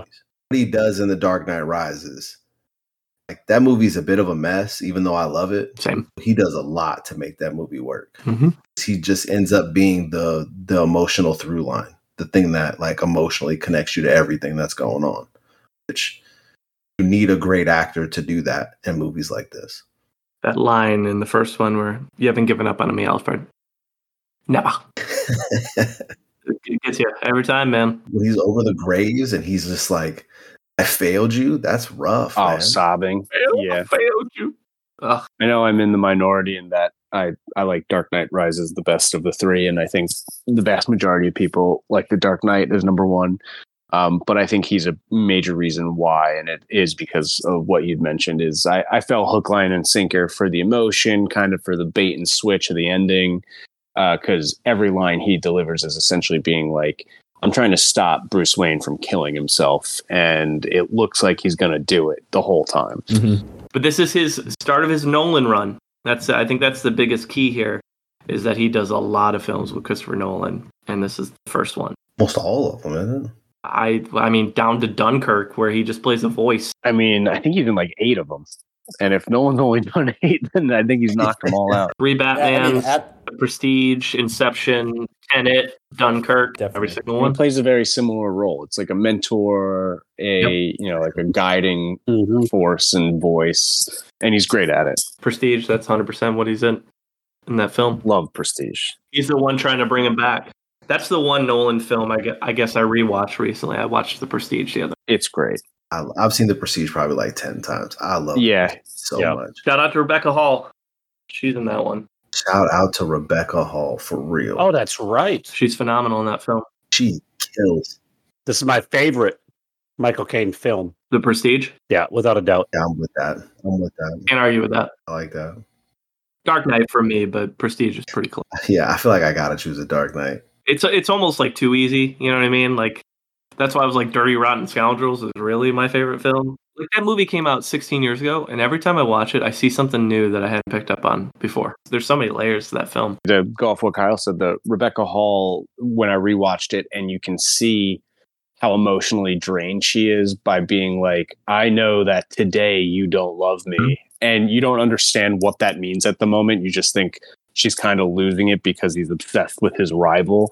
And then you rewatch it and you're like, oh, I know exactly what it means. Wow, this is like a brilliant movie. You're like, I'm fucking dumb. I should have figured this out the first time. Like, what am I doing? They spell it out right in front. Yeah. Ellen never talks. Oh, uh, Scarlett Johansson says we found a wig and Yep. glasses in his back. I'm like, God damn it, I'm a fucking idiot. But that's how good Christopher Nolan is to get you focused on something else. Inception and The Prestige are pretty damn close to me. But yeah. I would put Prestige slightly higher than Inception, but I know James is an Inception fan. Could be argued off this point. Yeah, I love Inception. Yeah, the, we, we we could spend all day doing that, so we probably shouldn't. Yeah. It's amazing. let's let's take out of the Nolan verse for a second and go back to some other things he does that are interesting. So he's in Bewitched in 2005, plays Nigel alongside Nicole Kidman in that group. So takes the TV show, puts it on screen. Children of Men, 2006, looking like a hippie with his long ass hair in there. So doing something a little bit different. what a performance.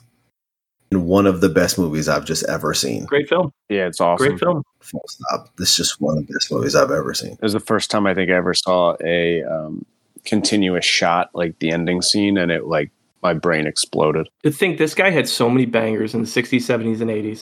And then we're talking about stuff in the 2000s and 2010 Yep. that are like some of our favorite movies. It's just incredible to think of his longevity. And again, skipping a lot of fucking stinkers along the way, too. Like, there's a lot of bad movies we're not even mentioning built into the. Yeah. Hmm. You mean like Blood and Wine with Jack Nicholson? Yes. yes. Exactly. We already talked about that in the J Lo episode. So 2009, Harry Brown. He plays Harry. Uh, this I've watched this movie yesterday. Uh, a former Marine who his buddy gets killed by these punk kids, and he decides to take things into his own hands and goes on a, basically a Liam Neeson revenge plot.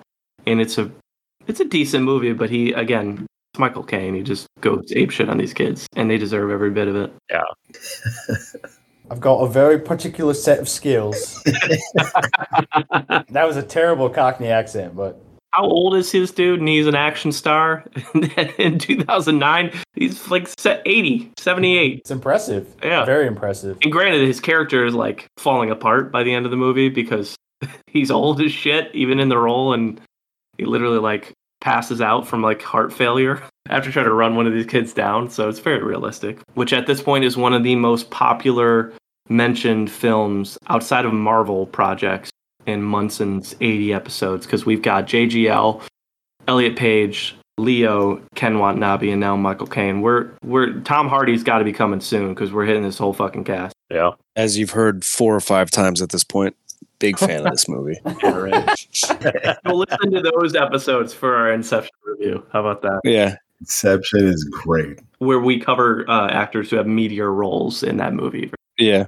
Caine. Yeah. Caine's in it for like five minutes. But 2011 is like a big shift, slight shift for him. He goes into the voice acting world. He does Gnomeo and Juliet and Cars 2, two movies we talked about other times. Emily Blunt, Maggie Smith are both in Gnomeo and Juliet. He does the sequel to that a couple years later as well, Sherlock Gnomes. And then Cars 2 had Bonnie Hunt and John Turturro. So goes to the voice acting side. He's old. And he has a great voice. Yeah. Yeah, why did it take him so long to do this? Yeah. I expected to see more of this. Maybe he finds voice acting boring. That's true. I mean, who knows? He did teach a bunch of acting classes in the 80s all about like how to play to the camera and play to the your fellow actors and he's got these style and then it's like how do you do that? Just sitting in a studio and recording lines for a day. He also made it clear that he'll do something for the check, though. Yeah, I mean he did Jaws. The bag is big enough. That's right. Now You See Me, the movie that Aubrey mentioned, he did the sequel as well. There's the third one coming out. He's doing the third one as well. How there are three of these movies, I have no idea. People fucking love magic, Aubrey. I know. It's street magic, dude. I would consider myself to be one of those people in movies. I like movies that are about magic. I just think it's interesting. However, and the first time Now You See Me came out, when I watched it a while ago, like on its release, I thought it was good. Rewatching it just recently, I think this movie's terrible. And I also think that Mark Ruffalo's character, who is mostly a person who hates magic, is the person who wrote this movie. It's a movie about magic, but seems to not like or respect the magicians at all. and it's just a bizarre movie. What a reflection. It's weird. It's so weird. I remember liking the first one and then hating Yeah. the second one. And so you saying rewatching the first one, it also sucks. I'll probably just won't rewatch it because I definitely know I'm not going to see the third one. I don't remember anything about Now You See Me Too, except I don't uh, either. I think they were in a bank and they threw a card That's it. and it hit the ground and skipped around. It, it- that's the only thing I remember about Now You See Me Too. I'm learning tonight that since 2006, Michael Caine loves magic. It all started with Prestige. The Prestige, and now he's done three more, and probably more than that. Great movie about magic. This this would be his fourth Right. magic film. Come on. In the least surprising role choice of all time, he was in Kingsman Secret Service in 2014. That movie is great. oh, it's phenomenal. I think that movie is great. Sequels, awesome. I've never seen any of these movies. Whoa. I saw the one that was like the super campy one, which I want to say was uh, one of the more recent ones. And it was Prequel? hilarious. It was great. I enjoyed it so much. You're probably thinking of the second one where um, Julianne, Julianne Moore. plays the, the Yep, yep, yep. Awesome. Yep, that's the one. It's a great villain. She's great. Yeah, Rigby, get your shit together. Those movies are a lot of fun, and Mm. the camera work is incredible. Yes. Action is great. I think the first one is a legitimately great movie. The second one is messy, but it's a lot of fun. Yeah, it, it's purposely Mhm. stupid, like in certain parts. Yeah. A crossover with uh, Matt Dillon in 2017's Going in Style with other old ass actors doing old ass things. Oh yeah, Oh, yeah. He's one of those three old ass actors in that movie. And then, like I mentioned, just very brief appearance as a voice in Dunkirk, so we can say he made it into that Nolan film. Just got to get it across, get it on the board, baby. 2017, another Seth Green crossover in Dear Dictator with uh, Odeya Rush, where he plays like a plays a, gen- a foreign general who is the worst human ever and has to escape and ends up going to America to stay with one of his biggest fans, who is this girl who's writing him, and she has to hide him that he exists. Well, Michael Caine likes to get paid, so it makes sense. That's right. uh, 2020, he's in one scene in Tenet, plays Crosby. I remember getting so hyped in the theater when he showed up, too. Sir Michael Crosby shows up for one scene to ex- again explain the significance of the situation and then disappears forever. They reference him later in the movie, but that's it. mm-hmm. Tenet's badass. I I liked it on the rewatch because I had a better idea what the fuck I was watching. Um, Come Away, a crossover with Gugu Mbatha-Raw and Angelina Jolie. I talked about this before. A very dark twist on Peter Pan that did not go over well at Sundance that year and with critics since then. But hey, here we are. Another movie that did not go over well with critics at all because it was Lena Headey's lowest critic score was Twist. He plays Fagin, a pretty big role in this movie of a modern retelling of the Oliver Twist novel uh, with street kids and and uh, hardcore parkour. If you guys remember talking about that one, This movie didn't score with anybody. Nine and eight for critic Yeah. fans. That's awful. And it's not just like a side character. He plays a pretty main role in this, so so that's a hit on the, the old resume. And then most recently, bestsellers with Aubrey Plaza. I know Aubrey watched it and said he loved it. I love this movie. I feel like it's a little bit made for me, though. It's just like, it's a real intimate, like, character study. You're just analyzing these two people and how they deal with trauma and loss and expectation. You kind of go through just short journey through that with these two, and they're both killing it. Like, Aubrey Plaza's really getting after it. I love this movie. Like it's, I this is an easy recommend. Go watch this if you can. I was disappointed that I couldn't get to it on her episode. I really wanted to watch it. I'm glad I got to it this time. We were too busy watching the Pistol Shrimps, my man. It's a fact, were busy. Hope they're doing good. Speaking of documentaries, before we go on, people listening, if they don't have a good feel for Michael Caine's personality, watch a documentary called My Generation. Basically describes the 60s as as he saw it. And it's a really it's a really fun watch. I'm really interested to see if we can come up with a top performances list because this is not going to be easy. Is it a top hundred list? to no one's surprise, there's a lot of lists out there. I didn't find a lot that were actually ranked numerically, though. Okay. So we're gonna go ahead and give it to Calf G Zero, a commentator on IMDb. he ranked uh, Michael Caine's top ten performances. This list is from 2018, so it has most, if not all, of his performances from his career, and it is ranked from 10 to 1. So let's give CAF FG 0 is due. And I will I think we I think we talked about or mentioned all but one. I don't I think there's one on here that we didn't mention. All right, so we can cross off Jaws: The Revenge. I don't think that's Yep. gonna make it. Okay. We mentioned uh, we mentioned the Muppets movie, so That's probably a good chance of being on there. It's not. Eh, but it's, I was just about to say, but he's got so many bangers. yeah. I could see it. Exactly. This is going to be All right. tough. All right, legitimate guess. It's got to be Alfie, right? Alfie is number 1. Oh, okay, nice. I got a dark horse for you guys. The romantic English woman. Nope. I'm gonna go Sleuth, obviously. Sleuth's number 2. All right, we're going down the list, boys. Come on, low hanging fruit here to get to number three. Dirty Rotten Scoundrels. That is number 7. Still on the list. Still counts. That's yeah. Hey, Carter. Hannah and her sisters. Number 6? And Get Carter was the other guest. Uh no, that's not on here. Oh, interesting. No, no, the Stallone one. He he meant. uh, give me uh, the Ipcress file. Nope. Ooh, that was a good guess though. Harry Palmer didn't make it. Dressed to Kill. Nope. Think of his Oscar winning performances. I didn't watch any of those movies. All right. Uh, oh, so Cider House Rules. Yep. That's number 9. Okay. Um, give me Educating Rita. Educating Rita is number 5. Told you, boys. Add it to your list. The man who'd be king. Man Who Would Be King is 3. Yeah, that's great. It has to be there. Cars 2. he said Cars too. Yeah, Cars 2 is not on the list. We need number 8, which I don't think we mentioned, 10 and 6 and 4. One of the Batman movies. No. Not on here. Oh, Pre- Prestige. Nope. Oh, interesting. The Prestige on here. I reject this list. All right. Well, I'm going to keep going back. Death, Death Trap.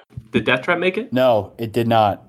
Disappointingly, it did not. California Suite, maybe? What Got to be at the end of the list. Probably like California eight or 10. Suite is number 4, actually. Oh, well, I mean, it's good. He's good that movie.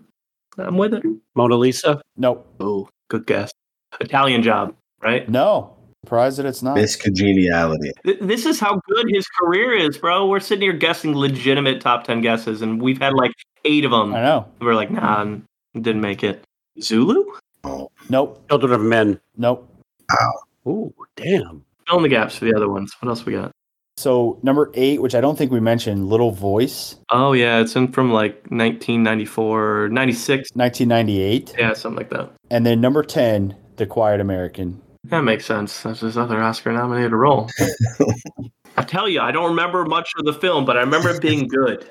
hmm Uh, as I was doing my box office research, I found a website called the Top 10 Worst Movies Starring Michael Caine.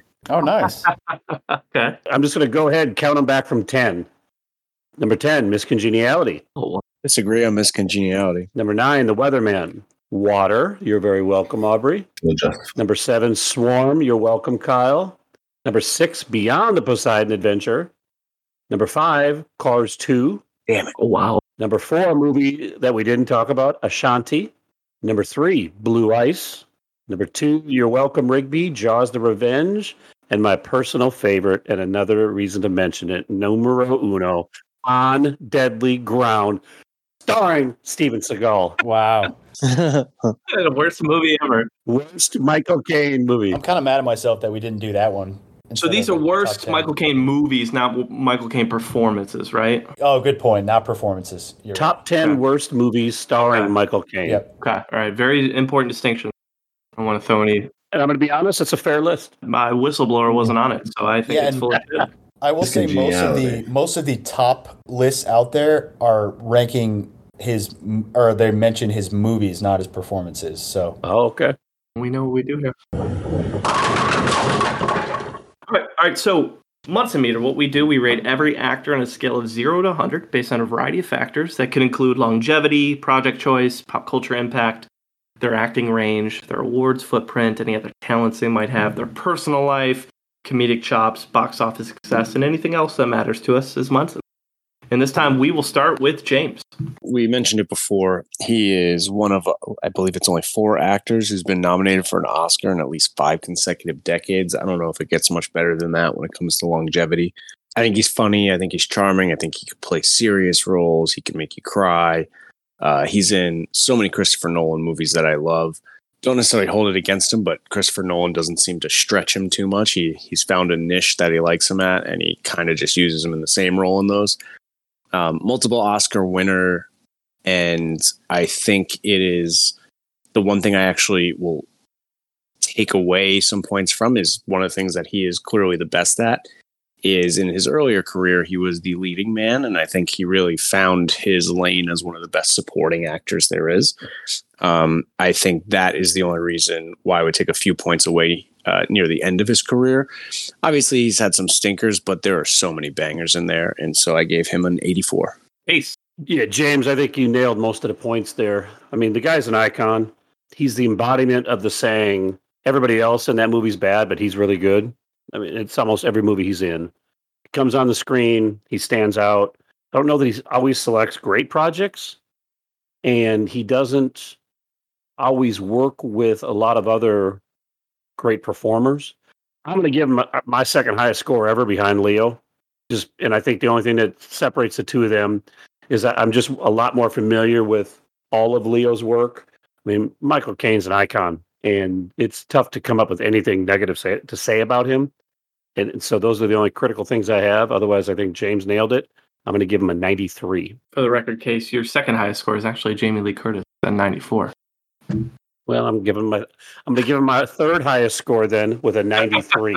I had a lot of fun researching Michael Caine. I saw a lot of movies that were phenomenal that I had never seen before. This is why I love this podcast because I get to close blind spots like this of stuff that I've always kind of heard about, Yeah. but never really had any reason or been compelled to sit down and watch them. And so when we when we pull a Michael Caine, yeah, 175 credits is a lot, especially for the person who has to pull all the figure out all the research, find out what's streaming where, and then build the show notes. But it's a good challenge because he's so impressive as a performer and as a human. For a pop culture standpoint, the fact that everyone knows Michael and will try to do that, like Yeah. I don't know if there's very few actors we cover that has his level of pop culture impact.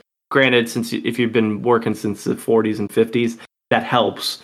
But especially to be a British person and then be that big in the states, like a lot of times that doesn't translate depending on the actor. So I think that's cool. I also think it's phenomenal, like 80s like acting classes in the 80s, these videos that like people would show in drama schools. So like the impact he's had on the industry is huge. Like I saw Graham Norton interview where he was like, "Yeah, in drama school, like we studied your stuff," and other actors were like, "Yeah, I've seen your videos. Like I learned how to act and how to do stage." And he's such a theater legend. Like we didn't talk much about his theater stuff, but like if you look in the 50s and 60s, I mean, he's doing incredible stage work. So the guy can do pretty much anything. And while he- does have some Razzie noms peppered in there with his Oscar wins, right? Very few people have done what he's done longevity wise throughout his career.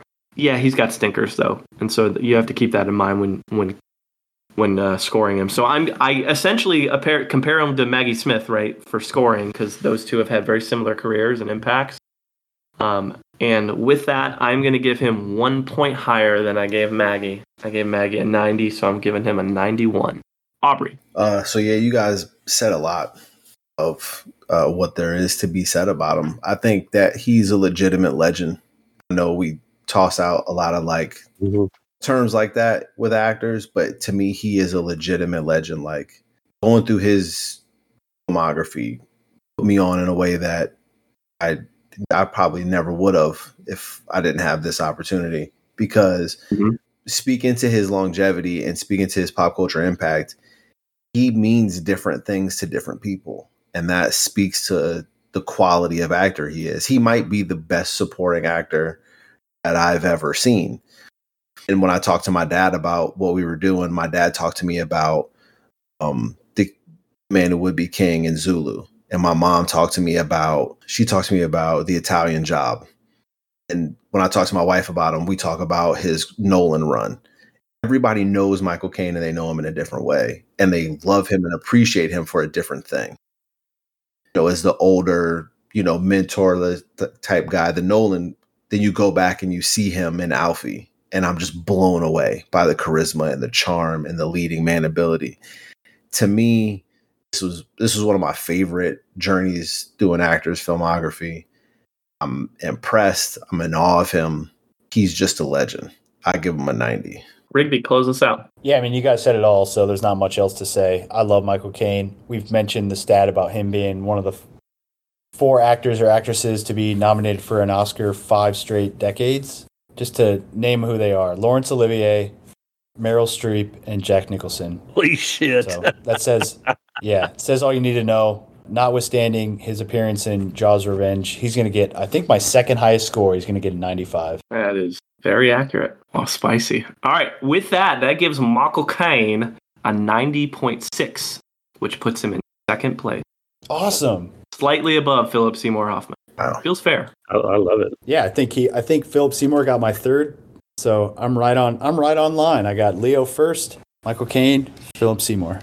Aubrey, what has he got coming? So he's 90, which colors this because he has 175 credits, but only has two things coming. One of them is the affirmation, aforementioned Now You See Me 3, which Could get him his Oscar. So that would be six decades. So that'll be good. let's hope so. There's five writers already credited to this movie. Ooh. Never a good sign. I feel like it's going to be terrible, but he does have another movie called The Great Escaper. If he stars opposite Glenda Jackson, and it's Bernard Jordan escapes from his care home to attend the 70th anniversary of the D-Day landings in France. Hmm. I feel like this could get him his Oscar. Sounds awesome. It just kind of gives off that vibe. Glenda Jackson has a bunch of nominations and Oscar wins. Yep. So that one I'll keep my eye on for sure. Now you see me three, I hope disappears. I was desperately hoping the Great Escaper was going to be a Harry Houdini biopic, but you know, unfortunately, it's not. Five actors we're going to throw on the wheel for the next episode. It's going to hit March 30th. Our featured guest, we're bringing back Monty Grohl. He was with us for Hailee Steinfeld, Chris Hemsworth, and Sam Rockwell. The wheel selected one of these five, and he decided to join us. So we've got Robert Pattinson, John Slattery, Joan Allen, Sanaa Lathan, and Jamie Bell. What do we love, like, or dislike about that Hmm. list? Only answer is Sanaa Lathan. Oh my goodness. She's talented, man, and not ugly. She's very talented. But not, uh, oh my God. John Slattery would be fun just to talk about Mad Men. That's one of my favorite shows.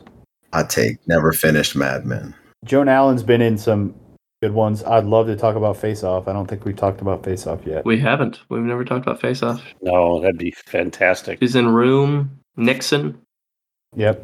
The Crucible. I think we talked about one. Somebody we covered. Pattinson would be great, but it feels a little early. Feels early for Robin. I agree. Oh, a great Joan Allen movie is The Contender. That's an awesome movie. Oh, yeah, yeah. If we got Lathan, we'd get to talk about Now You See Me 2 again. yeah. Okay. we'll fire that one up, boys. Sanaa Lathan is the choice. It'll be the longest episode in Munson's history because I will spend hours talking about brown sugar and Love and basketball. basketball. She's an Alien versus Predator. That's her top IMDb credit. Oh, yeah. She's great in that movie. Yeah, she's an alien versus predator, but that's And Craig, 52 credits. that's a, that's a cultural thing. Pretty good. I like that. Helps me build better show notes. I could cut this spreadsheet in half. But what I'm hearing is everyone wants Sanaa Lathan. Who the hell's John Slattery? Roger Sterling and uh, he's like the gray haired guy in uh, Mad Men. plays uh he plays um, Robert Downey Jr.'s father in in the Marvel universe too. He's Ben Bradlee Jr. in Spotlight. Yep, that's true. The Adjustment Bureau is the other one I can think of. Yeah. Tom Ed, he's like the main guy in Adjustment Bureau. He is Tony Stark's dad in one in one Iron Man movie, isn't he? He's in multiple. He's in Endgame. He's in the show. He's in Oh, I thought it was okay. that character showed up a bunch over the years. Jamie Bell would be the my least favorite. Who the hell's Jamie Bell? Uh, you know him. He's a short little white guy with blonde hair. Well, he's a brunette, but Short little white guy with blonde hair. Wow. He played Billy. He played Billy Elliot as a child actor. Uh, he's in Jumper. He was in a Rocketman. He was in that really bad 2015 Fantastic Four. He's in Snow- Snowpiercer, which is cool.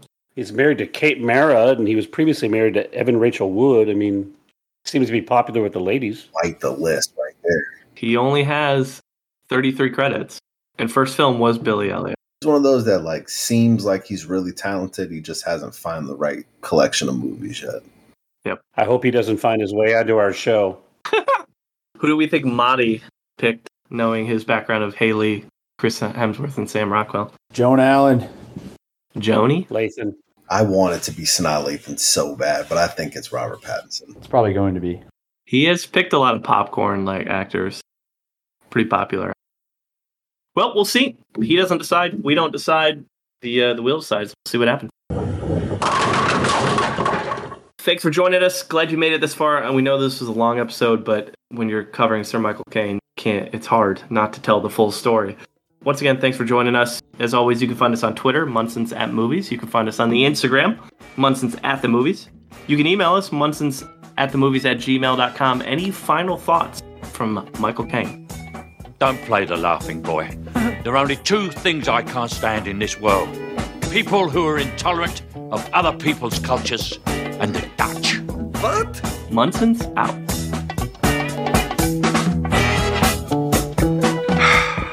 Let's go. Thank you for the education, gentlemen. We've just received a PhD in stupidity. Doctor, shall we? According to Gallup polls, one in 12 Americans is unaware that the bird is the word. Bird, bird, bird, bird, bird, bird, bird, bird, bird, bird, bird, bird, bird, bird, bird, bird is the word.